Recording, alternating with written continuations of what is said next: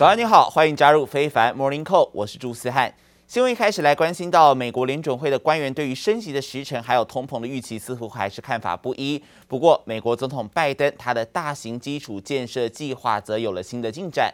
虽然先来取得共识的并不是二点二兆美元提案，但是总算在框架上有了一个初步协议。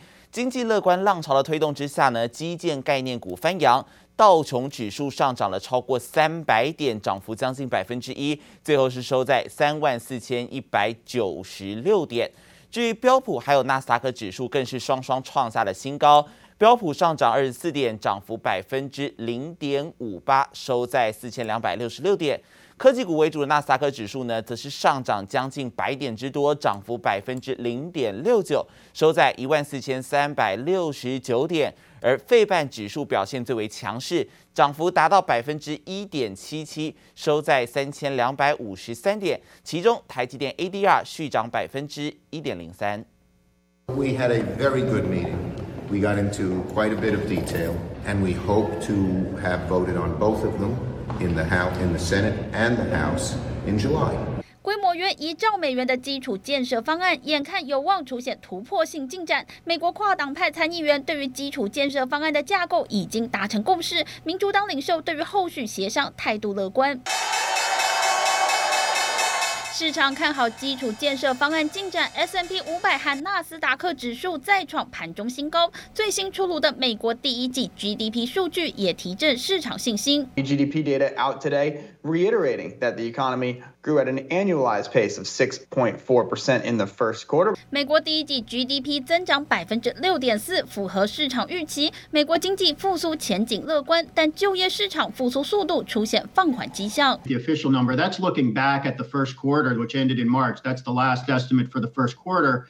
Uh, the forecasting firm IHS Markit uh, measures GDP on a monthly rather than a quarterly basis, and they think we have already uh, exceeded pre-pandemic levels of GDP. In other words, we're back to where we were and perhaps higher uh, in terms of total economic output, but we have done that with nearly 8 million fewer workers. 美国上周初领失业金人数小幅下降，仍有41.1万人，连续两周超过40万人大关，差于预期。倒是上周续领失业金人数339万人，终于跌破350万大关，创下疫情爆发以来低点。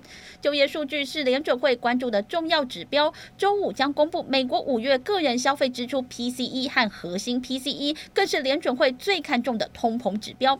分析师预估五月。核心 PCE 年增率可能飙破百分之三点五，创下三十年新高，引发市场密切关注。记者王新文、李志英综合报道。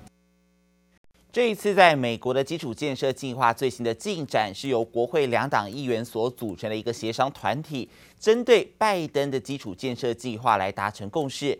而这个新的版本规模是缩减到了一点二兆美元。不过议员们都表示，已经整理出府会都可以达成协议的架构。We had a uh, really good meeting, and to answer your direct question, we have a deal. And uh, I think it's really important. We've all agreed that uh, none of us got what we all that we wanted. I clearly didn't get all I wanted. They gave more than I think maybe they were inclined to give in the first place. But this reminds me of the days we used to get an awful lot done up in the United States Congress. We actually worked We had bipartisan deals. Bipartisan deals mean to compromise. 华尔街日报指出，双方协商焦点放在如何找到财源，而由两党参议员所组成的团体所提出的最新筹款草案，未来五年方案总金额是有来到了将近一兆美元。如果延长成为八年计划的话，规模就会追加到一点二兆美元。而这个提案中也预定资助的项目，包括像是改善公路、运输、机场等设施，也要强化宽频网络、水源、电动车等基础建设。不过，如果排除拜登原始的将近二点三兆美元计划里的大型住房方案、居家照护，还有劳动力发展等项目。不过呢，由于国会八月将休会，所以有可能要到九月才能够看到新的法案通过。美国西南部最近是遭受到了热浪侵袭，不止高温屡创新高，更面临到一千两百年以来最严重的大干旱。根据美国的干旱监测机构的报告，整个西岸有将近九成的土地都陷入干旱的状态。而在高温还有缺水的夹击之下，美西有四个州已经提前爆发了森林火灾。放眼望去，位在内华达州美国最大的胡佛水坝，部分区域杂草丛生，干到龟裂，眼看就快要见底。The lake was about 95% full in year 2000, and now we're at 35%. 目前水坝人工湖的水位和最充沛的时候相比，下降了将近四点六公尺，是一九三七年水坝储水以来前所未见的新低点。虽然全美多数解封，美国西岸却面临一千两百年来最严重干旱，冲击民生用水。If we don't hit our numbers of the fifteen percent by August thirty first.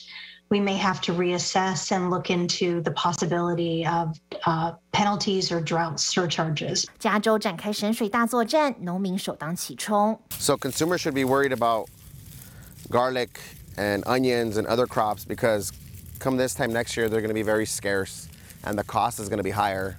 更令人担忧的是，热浪侵袭，各地高温屡创新高。加州、科罗拉多州、亚利桑那州和奥勒冈州都传出森林大火。夏天还没开始，野火季就提早报到，代表持续的时间会比往年更长。I think what we're seeing with climate change is that it is acting on and exaggerating all kinds of climatic conditions, and so it is making things worse. We're seeing more frequent fires, more severe fires. Uh, we're seeing them at a scale, not just in terms of area largeness, but intensity. 学者认为，人为造成的气候变迁就是加剧自然灾害的主因，未来恐怕只会越来越极端。记者王杰林、嘉颖综合报道。同时，也来关心到香港的《苹果日报》在当地时间星期四写下最终章，而出版了最后一份实体报纸网站也停止营运。白宫最新发布了美国总统拜登的声明，他批评中国打压新闻自由，还说美方对于自由权的支持不会因此而动摇。而中国的外交部则是频频发表反对外国干涉的立场。中国政府管制香港的依据是中国宪法和基本法，任何外国都无权借此对香港事务和中国内政指手画脚、说三道四。不过，拜登还在声明稿中呢，是表示，对于香港还有全球的媒体自由来说，六月二十四号是个悲伤的一天，因为北京的压迫力道已经增强到使得香港的独立新闻堡垒《苹果日报》必须停止出刊，并且呼吁北京政府要停止将独立媒体作为目标，也要释放记者以及媒体高层。法国外交部最新公告编制管制的状况，台湾被列入边境开放的绿区国家名单。台湾公民以及欧盟成员国日本、纽西兰还有美国等国家的公民一样，不需要打疫苗也可以进出法国进行非必要的移动，其中也包含了观光。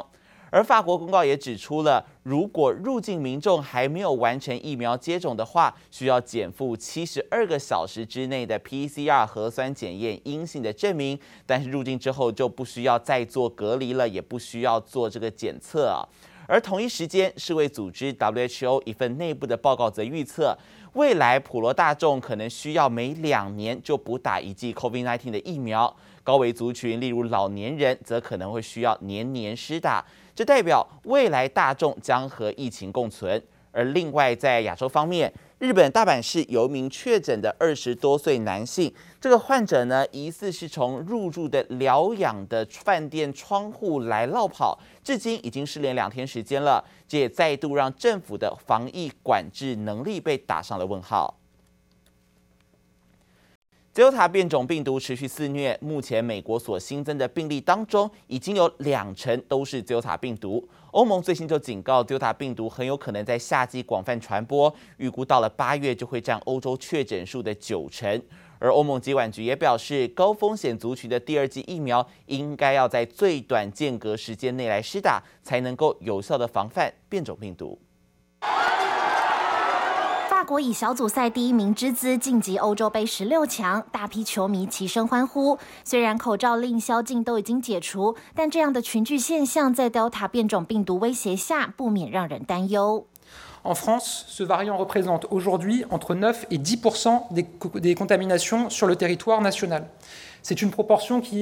A priori comparable à ce que nous observons aux États-Unis et probablement en Allemagne. 短短一周，法国感染 Delta 变种病毒的人数从百分之四上升到百分之十。英国目前确诊病例中更有高达九成都感染 Delta 病毒。欧盟疾管局最新警告，很有可能在夏季广泛传播。还没接种疫苗的年轻族群尤其危险。And we estimate that by the end of August, it will represent 90% of all SARS-CoV-2 viruses circulating in the European Union. It is very important to progress with the vaccine rollout at a very high pace. 再次呼吁欧盟国家加速疫苗接种，提高保护力。但美国 CDC 最新报告指出，同属 mRNA 疫苗的辉瑞和莫德纳，年轻男性接种后可能会出现罕见的心脏发炎副作用。It's an extremely rare side effect. and likely that the level of myocarditis from the vaccine is far lower than the level of myocarditis if you get COVID 19.